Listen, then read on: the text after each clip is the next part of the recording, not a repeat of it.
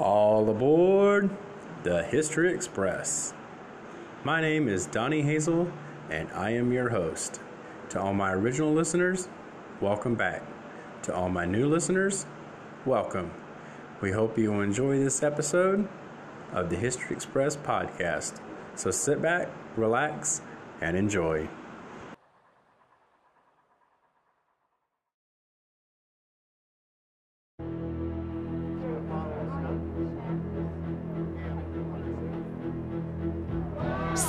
Australia, November 1996. Police and the press are on full alert.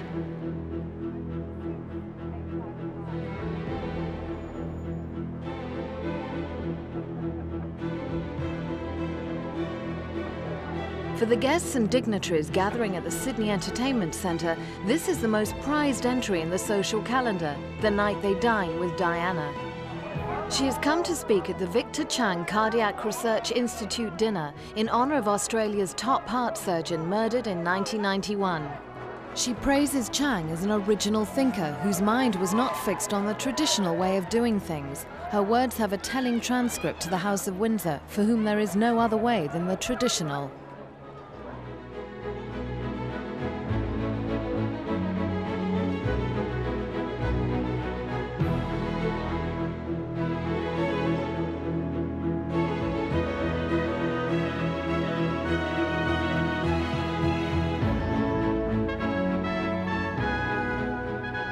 Princess Diana last visited Sydney in 1988 with her husband for the bicentenary celebrations. This is her first visit to Australia as the divorced wife of the heir to the throne, and there's an air of expectancy about the place.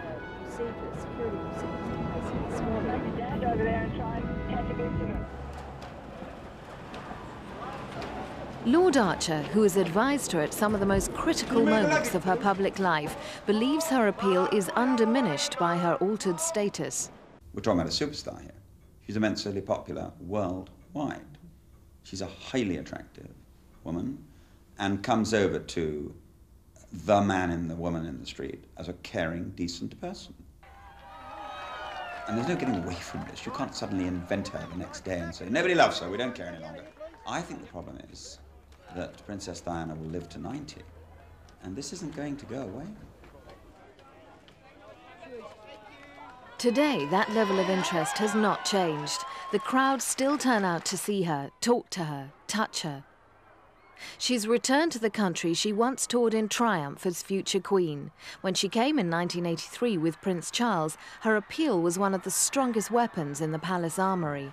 The House of Windsor did not hesitate to show off the young princess to the former dominions, Australia, New Zealand, and Canada, where the Queen is head of state. In her Panorama interview, Diana said of the 1983 visit, We had a six week tour, four weeks in Australia and two in New Zealand. By the end, when we flew back to Britain, I was a different person. I realised the sense of duty, the level of intensity of interest, and the demanding role I now found myself in.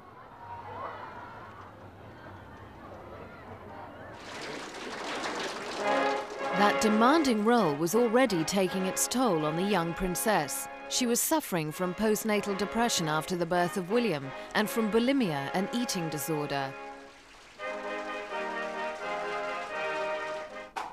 Thirteen years later, and now fully recovered, Diana, Princess of Wales, is a woman in her prime. Elegant, glamorous, an unequalled wearer of fabulous gowns, composed, in control, and very popular.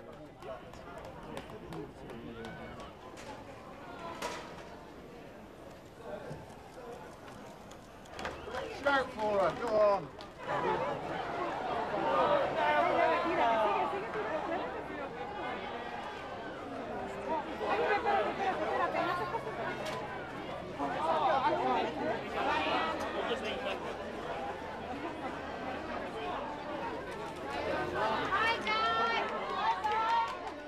Despite her divorce from Charles, Diana still hopes to become a roving ambassador for Britain.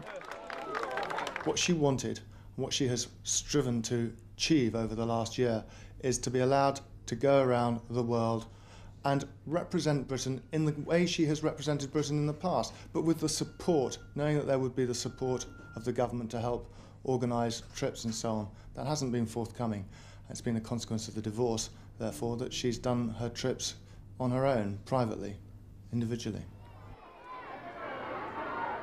Back in 1983, the Waleses were immensely popular. Who could have guessed that their marriage had been anything other than a love match? It was a message that the royal family and their courtiers were keen to convey.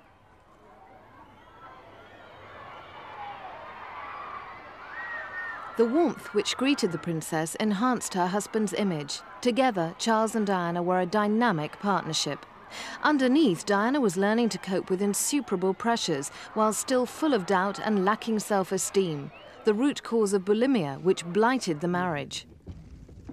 Had William been left in Britain, Diana may have been unable to cope with this long separation from her newborn son. However, Malcolm Fraser, the Australian Premier, arranged a temporary base for William so that Diana could be close to her baby. But on a trip to Canada later that year, Diana was compelled to leave William behind. The pressure on her was mounting, her suffering kept under cover. Asked on Panorama if she had felt she had to perform, Diana said, I was compelled to go out and do my engagements and not let people down. In turn, the public supported her, carrying her through the difficult times.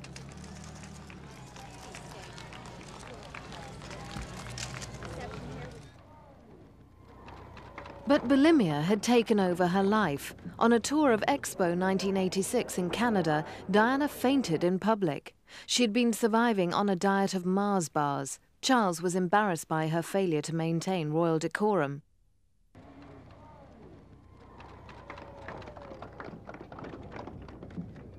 Diana's bulimia had its roots in an unhappy childhood. As a child, Diana had grown up next door to the royal family at Park House on the Sandringham estate.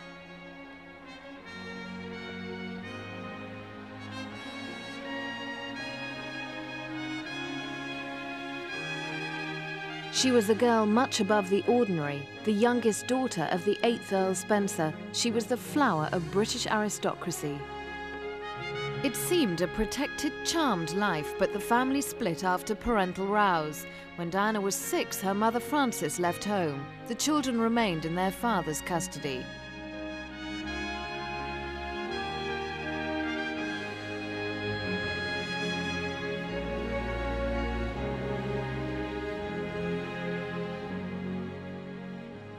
Diana went to boarding school where she excelled at sport and music, coming home for events such as her sister Jane's wedding to the Queen's Assistant Private Secretary Robert Fellowes, a crucial link to Diana's future.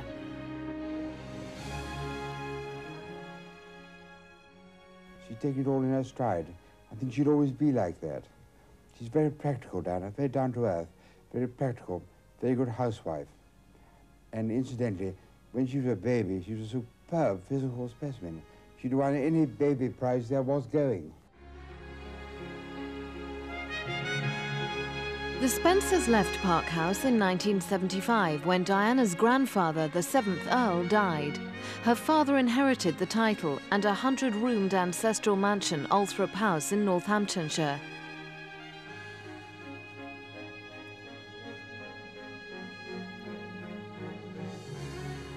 The Spencer line can be traced back to the Normans and beyond. There are links to Charles II. Diana's family can boast more English blood than the Germanic House of Windsor. The Honourable Diana Spencer became Lady Diana Spencer, entering adult life fully aware of her aristocratic background. I call my daughter Diana after her, because she's one of the old family names of the middle of the 18th century. There have been links with the monarchy and with the nation as a whole since the 17th century, really, because one of my ancestors was virtually prime minister to three kings, Charles II, James II, and William and Mary. And um, ever since then, there have been very close links with the royal family. I mean, Queen Mary was one of my godmothers. Prince of Wales, those days, was one of my godfathers. And my mother was a lady in waiting. And now my daughter has married the Prince of Wales. Becoming Princess of Wales was a dynastic prize. When Diana won it, her father's pride and delight was without bounds.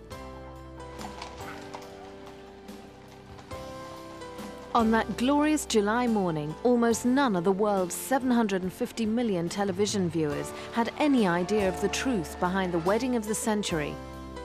Front row privilege in St Paul's Cathedral was given to Diana's closest friend, Sarah Ferguson, who knew many of her secrets.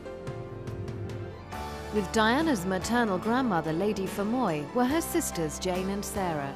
They knew of Diana's fears the day before the wedding and had comforted her, joking, Your face is on the tea towels, so you're too late to chicken out now. As mother of the bride, Frances Shand Kydd, still strikingly attractive, returned in triumph to the court which had virtually exiled her after her bitter divorce from Diana's father.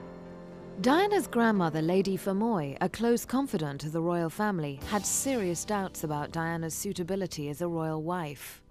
Well, she certainly said so to people, yes. But I think that that's the nature of being a courtier, that unfortunately you don't tell your employers what they don't want to hear.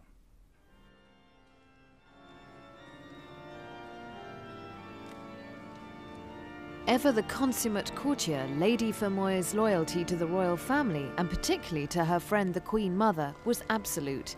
In their minds, Diana was the right choice for Charles. I think it's perhaps wrong to say it was an arranged marriage. I mean, just because everybody wanted it doesn't mean to say it was arranged.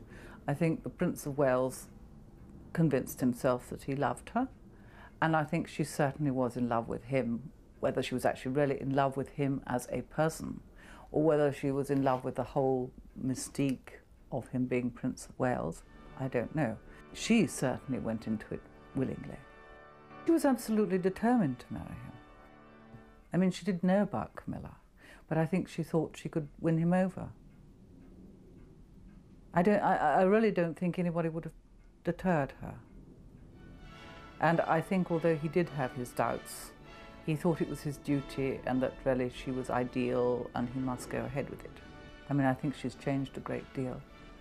And I think it was a great shock for her to discover she couldn't really make her husband love her. And they were actually completely unsuited. I don't know if you remember that interview they gave, and um, you know Prince Charles saying, "Oh, that she was absolutely perfect and loved the country and all this kind of thing." And I mean, it turned out, of course, she wasn't like that at all. And so they didn't have a single interest in common. Some of the central participants knew all was not as it seemed. The bride and groom, his parents, and Robert Runcie, Archbishop of Canterbury, who married them, claimed the wedding was the stuff that fairy tales are made of. Later, he told his biographer that he believed it was an arranged marriage, that the couple were ill matched, that Charles was marrying primarily to produce an heir to the throne, but he hoped Diana would grow into the role.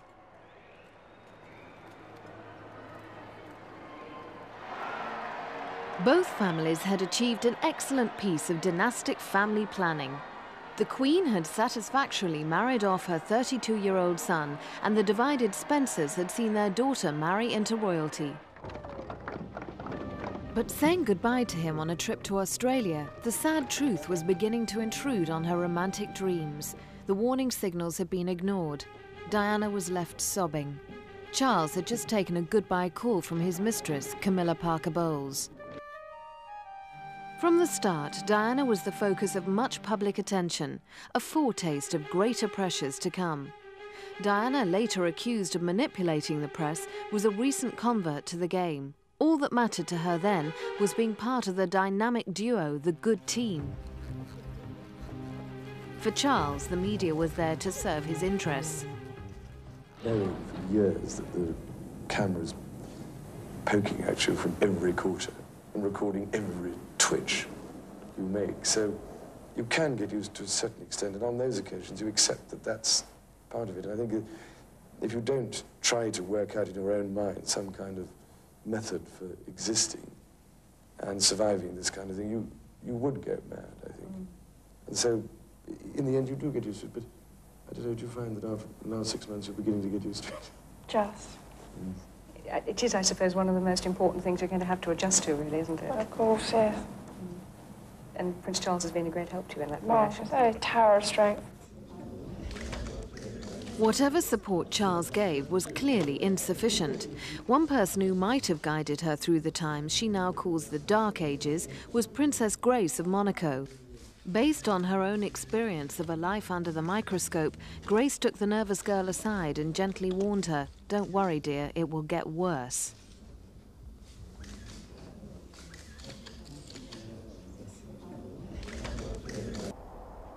When Grace died tragically after a stroke which caused fatal injuries in a car crash in September 1982, Diana personally asked the Queen for permission to represent her at the funeral. Privately, Diana was unable to bear the pressures of her life. A few months after her wedding, she threw herself down the stairs at Sandringham. You have so much pain inside yourself that you try and hurt yourself on the outside because you want help, but it's the wrong help you're asking for. People see it as crying wolf or attention seeking, and they think because you're in the media all the time, you've got enough attention, inverted commas. But I was actually crying out because I wanted to get better in order to go forward and continue my duty and my role as wife, mother, Princess of Wales.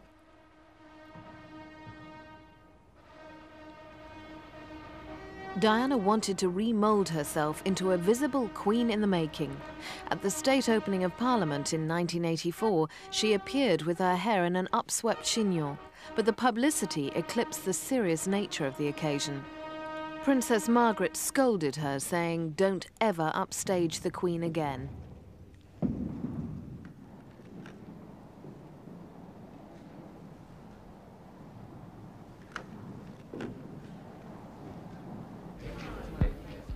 Charles's friends criticised her appearance. Columnist Jean Rook accused Diana of becoming a living, daily recycled Barbie doll. Diana is still nicknamed Barbie by some of the enemy camp.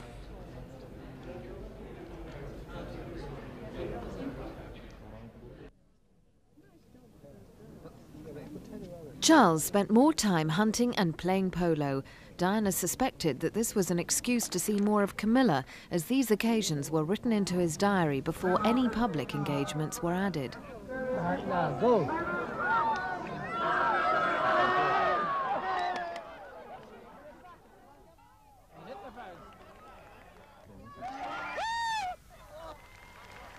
Diana and Charles still put on a show of affection in public. Privately, they behaved with the politeness of strangers. Queen Alexandra put up with what King Edward VII did. Uh, we are living in a different age, and women have different expectations. And so I think it was rather difficult for somebody who wasn't brought up in royal circles to cope with this situation.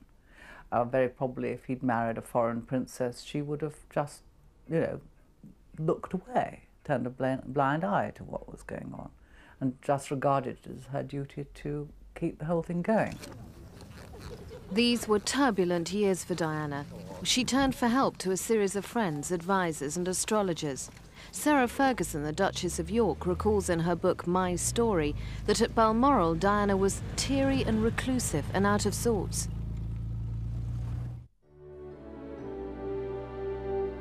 Diana's father was a vital prop in these difficult times when her marriage was disintegrating. Sadly, he died in March 1992. His funeral was a harrowing occasion for all his family. Prince Charles arrived just in time by helicopter, following an alleged private meeting with Camilla. Earl Spencer had lived on borrowed time after a brain hemorrhage, and seeing William, the heir in line, growing up was precious to him, as he recalled in a television interview. William was five yesterday. I thought of that. I might not have been there, but I was there, and able to ring him up and talk to him on his fifth birthday, which was great fun. Great day for him. Great day for him. You, you send him a, send him a lovely present, and maybe he has a happy day. And hope to hear all about it from him later on. Diana's family history had been marred by feuds. She, her sisters, and brother disliked Raine, their stepmother, although today she is one of Diana's circle of strong women friends.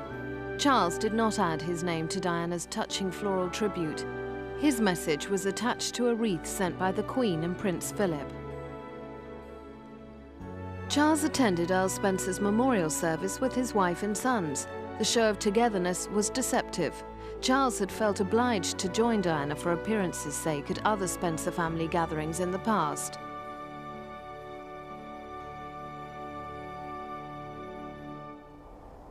On his father's death, Diana's brother Charles became Earl Spencer. He took control at Althorp and later married the model Victoria Lockwood. Prince Charles accompanied Diana to their wedding in 1989. Their marriage ended in separation after the fragile Victoria became unable to cope with her problems. They too fell prey to the Spencer family curse of unhappy marriages. On holiday with King Juan Carlos of Spain and his family, Diana's frailties left her struggling to hide her unhappiness and her bulimia, whilst projecting a happy family image out of duty.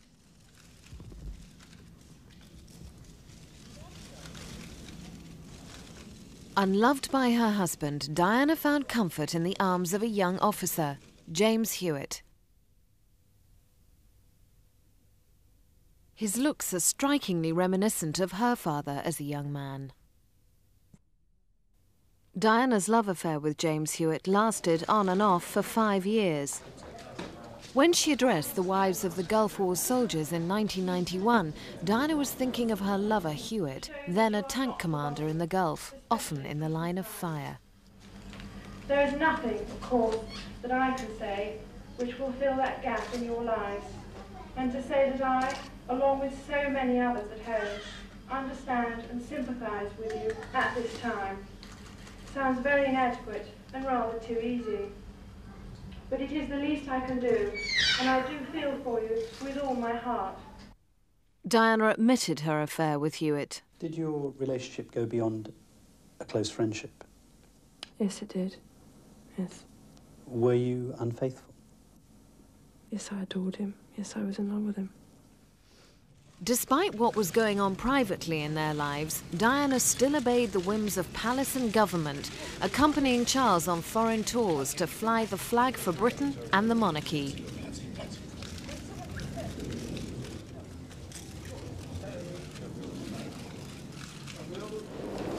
She admitted she had suffered from rampant bulimia in these years. Eating in public, especially a large number of lavish courses at a banquet, put her under particular pressures.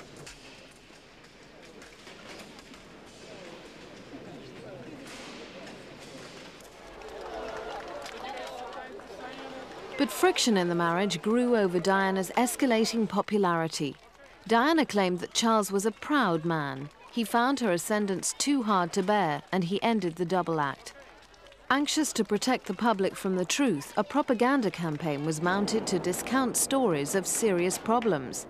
The palace insisted that a marriage which Charles now admits had irretrievably broken down by 1986 was happy and wholesome. Sarah Bradford believes the deception was unwise. It was much more of a shock once everything came out, wasn't it? But I think that whatever happened, it would have been very bad because after we all had this fairy tale image, didn't we? And then when the facts came out, I think everybody was really pretty shocked. It was at a polo match in India that Diana stopped pretending. Expecting to kiss his wife, she deftly turned her head away. The big lie was being exposed.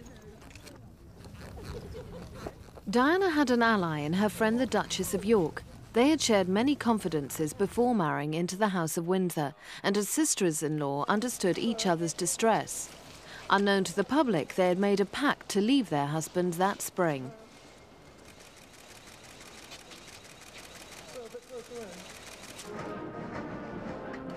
Both deeply unhappy, Diana and Fergie had resolved to break from palace control and begin afresh in a search for happiness which had so far eluded them.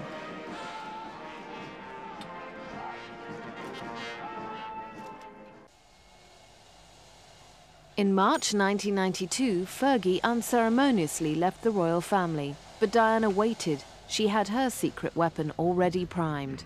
A group of friends had told the hidden side of her marriage to the author Andrew Morton, whose book would be published that summer.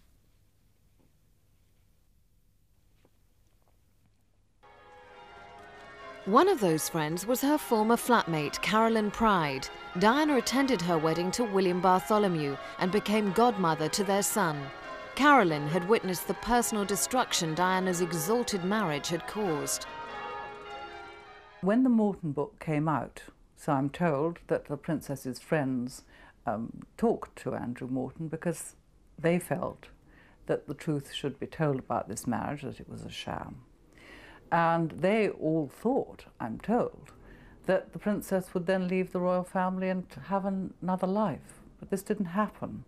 And I don't know whether she looked into the abyss and thought, I don't know that I want to go, that I, I want to be separated, but I don't want to go. And so she backtracked. Diana chose to send symbolic messages to reinforce the story she knew would soon be told.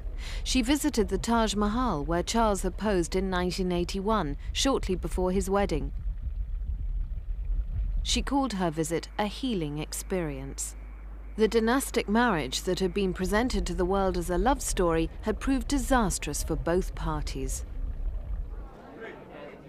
After Diana, her true story, the royal family faced an escalating drama, but with hindsight could have prevented the final act.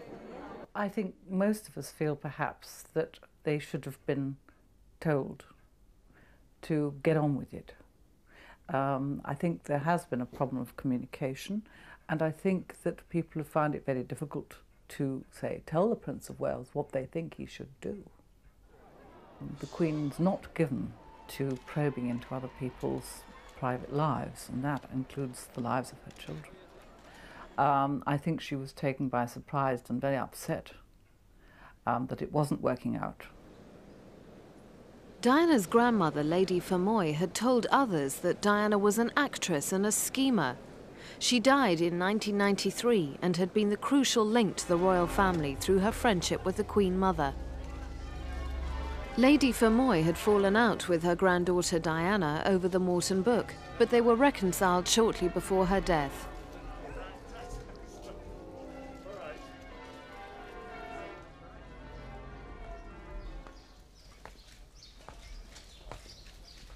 The old lady also patched up a long rift with her daughter, Frances, dating from her divorce when Lady Fermoy had testified against her over the custody of the children. Charles genuinely grieved for Ruth Fermoy. She had given him and the royal family the kind of unquestioning loyalty he expected from his wife. After exposing the sham marriage in Diana Her True Story, Diana suffered reprisals. A tape of an intimate conversation between Diana and an old friend James Gilbey was made public. Her friendships with other men were also made public. A series of phone calls made to the art dealer Oliver Hall were leaked to the media. Her relationship with rugby player Will Carling became front page news. Shortly afterwards, he separated from his wife Julia. After the publication of the notorious Camillagate tape, Diana found her role increasingly marginalised as Charles's office orchestrated a relaunch campaign. Following a disastrous tour of Korea in November 1992, the Wales would never again be sent abroad as joint representatives for Britain. John Major brokered a deal whereby the warring couple would live separately, but would preserve the official side of their union. He hoped that with arrangement Diana could still become queen.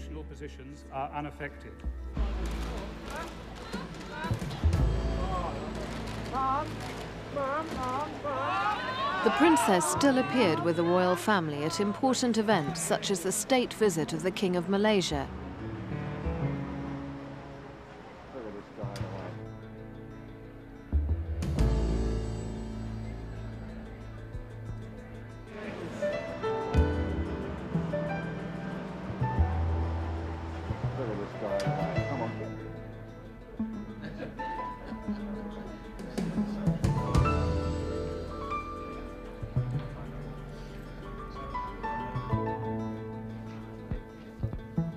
This is the last time Diana joined the House of Windsor for such an occasion, her potential as a great queen consort all too sadly evident.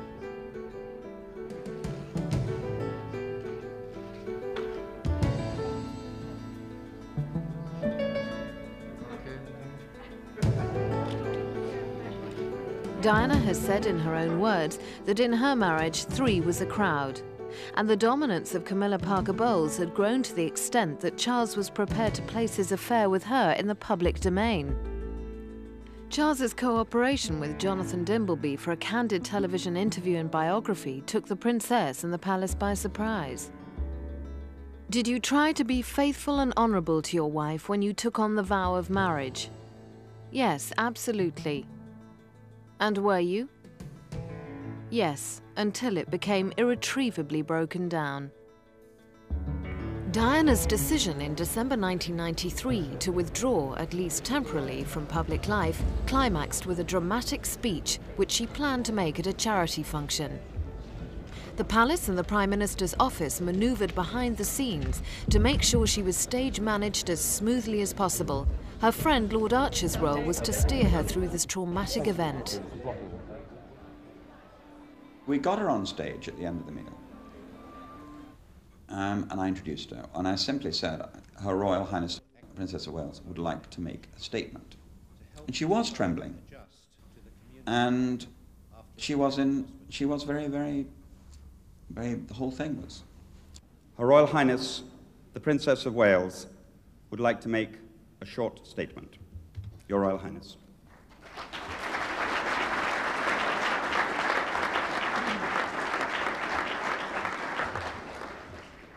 Ladies and gentlemen, it is a great pleasure to be here with you, sharing in your successes of the past year.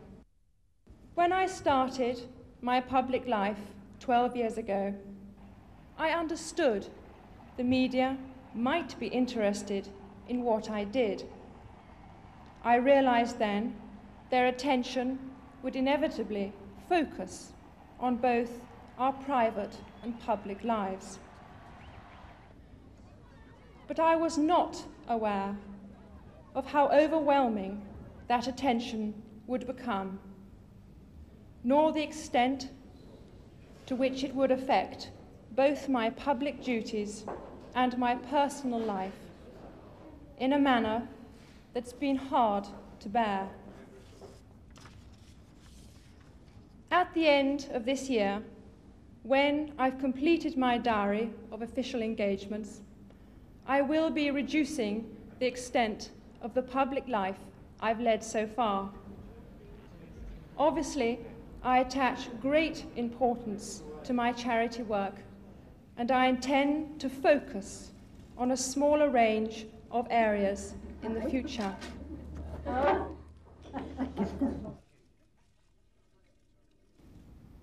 Over the next few months, I will be seeking a more suitable way of combining a meaningful public role with hopefully a more private life.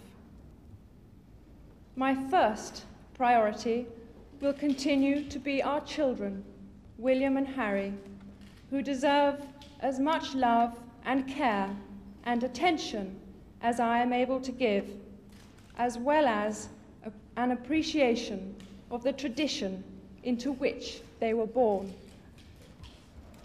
I would like to add that this decision has been reached with a full understanding of the Queen and the Duke of Edinburgh, who have always shown me kindness and support.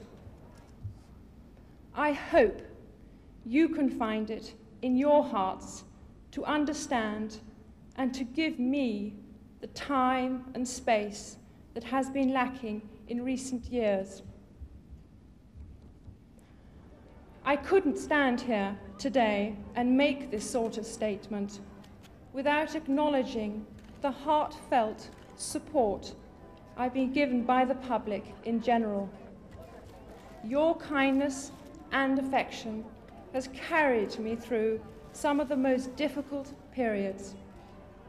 And always, your love and care has eased that journey. And for that, I thank you from the bottom of my heart. I mean, this was pin dropping stuff because they hadn't been expecting it. They'd come to celebrate a charity function, they hadn't expected a, a constitutional announcement. And they burst into thunderous applause. And I could see her trembling.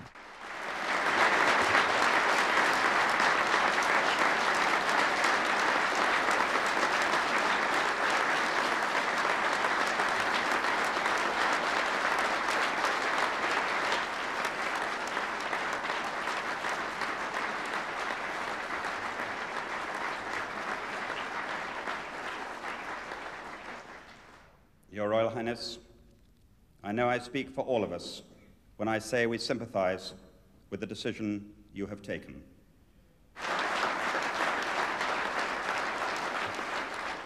Whatever course your life now takes, be assured there are many charities and individuals all over the world who will remain grateful for the dedicated service and care you have brought to everything you do. On behalf of those people who cannot be with us today, thank you. Ladies and gentlemen, Her Royal Highness, the Princess of Wales. Lord Archer took control of the situation. Follow me, ma'am. Walk down into the audience, and she just followed. And they remained standing and cheered her all out of the room. Took her back to the palace, and I remember leaving the palace, I don't know, 20 minutes later, thinking, God, poor woman. She's gone through all of that, and now she's on her own. And no one there at all. I mean, no one. It's not as if. I mean, I suppose some people who read stories about princesses think there are hundreds of people running around uh, getting food and turning on televisions and bringing people in to meet her. There was one man, who I think was called the equerry, and he left at six. So she, she's in this great big house, all on her own. And I remember going back to my wife and saying, you know, wouldn't it be lovely to take her to dinner? Of course, we can't. You can't ring up a princess and say, would you like to come to dinner? But I, I remember that evening vividly, thinking she must be very lonely. And then I reported what had happened during the day back to the Prime Minister, and that was the end of it. And she, in her typical good manners, she's a beautifully mannered woman, sent a handwritten note round here the next day with a small present saying thank you for taking care of me during the day. Again, typical of her beautiful manners. Diana returned to public life the following year. The need to honour the brave and the dead of World War II meant that she took her place with other royals on commemorative occasions. Seen behaving with respect and dignity at these sad remembrances, alongside the Queen, there is a sense of loss. Diana is the Queen that never was.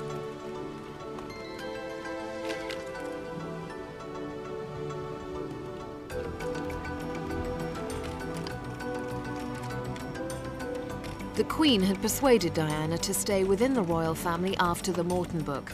The official separation was meant to be permanent. However, three years later, the Queen changed her view. Divorce was inevitable.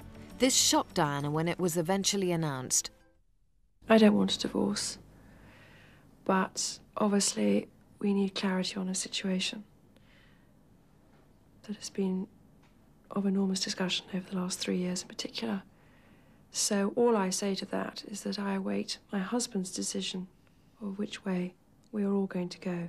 Diana did not agree to a divorce until February 1996 when she could no longer continue defying the Queen, whose letter sent in December had the private force of a royal command. Diana told friends she felt under pressure to get out. Well, I don't think she was removed from the royal family. After all, I think she removed herself although perhaps in the end she changed her mind and didn't want to get divorced, and I think made it plain that she didn't. Um, over the years, I think she'd given the impression certainly that she wanted out. And I think, as always in these divorce situations, who wants to make the first move? Because the person who makes the most move has to pay the most usually. I think that's perfectly true. She didn't want a divorce. She saw no need to divorce. She felt that the separate state, the separation status gave her a position still. Um, it was important to the to William and Harry. Everything Charles and Diana have done has been for William and Harry, um, and there was therefore no need to to rush into a divorce. I mean, I think that most people thought, to be quite frank, that the Queen should have banged their heads together longer, and said, "Well, you know, there you are. You must get on with it." After all, we're not talking about two people who live cheek by jowl in a tower block and have no personal space. Plenty of room for that. So the trouble was, it just went on until it was poisonous. As part of her divorce settlement, Diana received £15 million. At their final meeting, she dissuaded Charles from having a note taker present. She told him she had always loved him, she had no regrets about marrying him, and she was agreeing to a divorce against her wishes. She was an asset we could never have dreamed would be so good. And you see it when the crowds turn out and, and their reaction to her. I think most people, and I may be wrong, but my reading is that most people are very sorry about the divorce. They're very sad about the divorce. They would have liked that to go on. They would have liked them to go on as Prince and Princess of Wales. With the divorce, hopes of Diana becoming Queen ended. She had claimed that the establishment she married into saw her as a non starter for Queen. Her huge pulling power abroad did not secure her future at home. I'd like to be a queen of people's hearts in people's hearts, but I don't see myself being queen of this country. If she doesn't want to be queen, she doesn't want to be queen. You could say that she doesn't um, like the idea. I personally would have thought she'd be rather good at it, just as she's been extremely good at being a princess of, of Wales.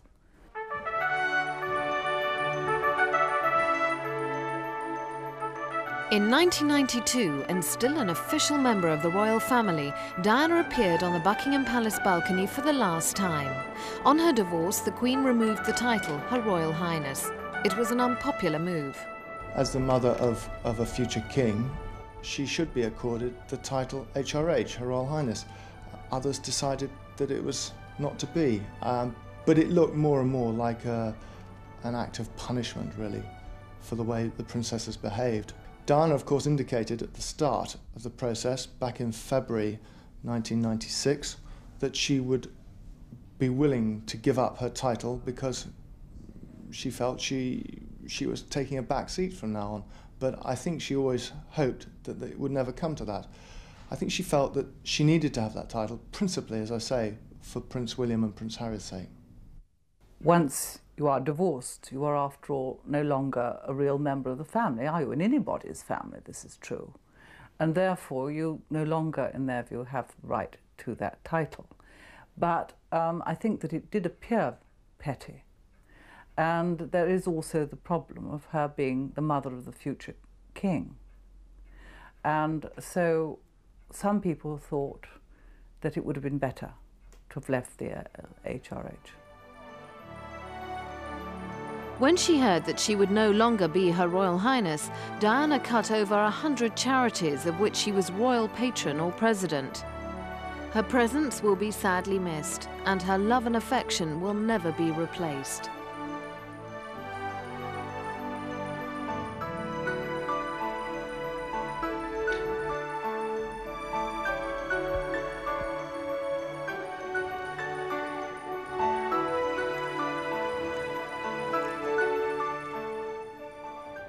It meant an awful lot to the status she felt of her charities.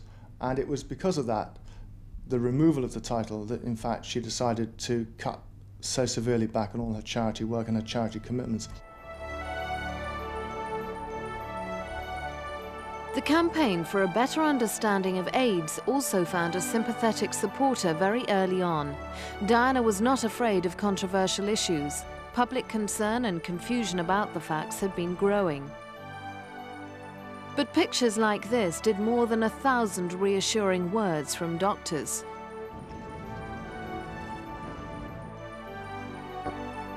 Now officially out of the royal family, Diana's future role is uncertain.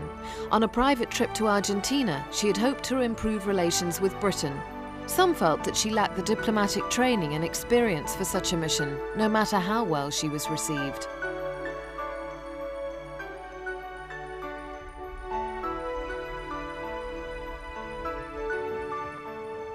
Without a formal role, Diana's foreign trips can leave her open to political wrangling.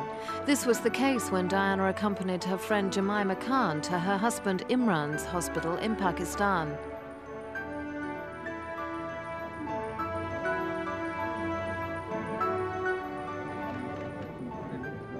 There are problems. I mean, there was that business when she went to see uh, Imran and Jemima Khan in Pakistan and got very involved in politics. She didn't mean to. But simply by the act of going to see them, that was regarded as a political act in Pakistan. So she's not really wise enough in the ways of diplomacy to get herself along in those sort of situations. Diana's international acclaim is particularly evident in the United States. This is one of the nicest British invasions that the White House has ever had. It's because she is a woman who has had a tireless commitment to the homeless, to AIDS, cancer, leprosy, and other health issues. Hillary Clinton is one of the strong women who give Diana inspiration. As her life changes, Diana has moved into a new circle of friends, women with international experience. One is Lady Elsa Bowker, the widow of a British ambassador.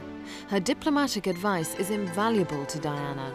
Another discreet friend is British born magazine editor Liz Tilberis, her constant companion in New York. Divorced and stripped of her title, Diana is still treated in public like royalty, although many close to the royal family see her as an outlaw, an inconvenient woman now cast aside by the most powerful family on earth. I don't think she has a great deal of contact with the royal family, but of course she cannot isolate herself totally from them, and she's always going to be part of them because of the mother as the mother of William and Harry. So she will still be seen, albeit increasingly rarely, I think, um, with the royal family on certain state occasions when William and Harry are there too. But there isn't a great deal of contact. There, there really, there really doesn't need to be. I don't think they want a great deal of contact with her, and she doesn't want a great deal of contact with them. For Diana, Christmas and Easter will mean separations from her children, who spend those holidays with the Queen, who is grooming William for kingship. I think that um, he'll be properly trained. And I think that, well, you know, if you have that position, you have those privileges, you just get on with it. On his accession to the throne in years to come, William might restore the title HRH taken from his mother on her divorce. Maybe Prince William one day, King William might feel differently. And it's in his power so to do because the king or the queen is the fount of all honour and therefore they can do what they want where this is concerned. Every man she's seen with is viewed as a potential husband. Diana's personal life is often the subject of conjecture. Had to be Lord Mega Rich wonderful, wouldn't he? um, it is very difficult because how does any man cope with being um, Mr. Princess Diana? It's, it's a terrific problem for her. She had an unhappy first marriage. She'd like to make a very happy second marriage. Perhaps she'd like to have another family. But I don't think she's going to rush into it. I mean, this has been. It was an extraordinary marriage for her, an extraordinary experience, and it took an extraordinary long time to get out of when it all went wrong. So I suppose next time she's got to try and pick the right man. And as she has said herself, she's always been a very bad picker. Diana's role has been snatched away. She has no husband and no official duty. She is a woman alone, a survivor of misfortune, whose message of hope is intertwined with a renewed belief in herself. Following her success since divorce, there is a chance that the royal family will realize the value of their lost princess and draw her back into the theatre of monarchy.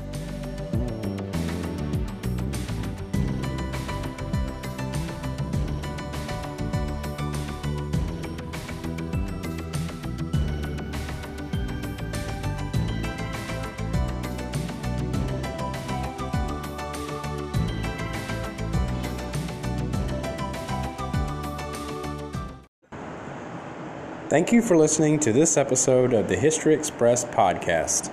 If you enjoyed this episode, then please look in the show description notes for a link that will allow you to help support the podcast.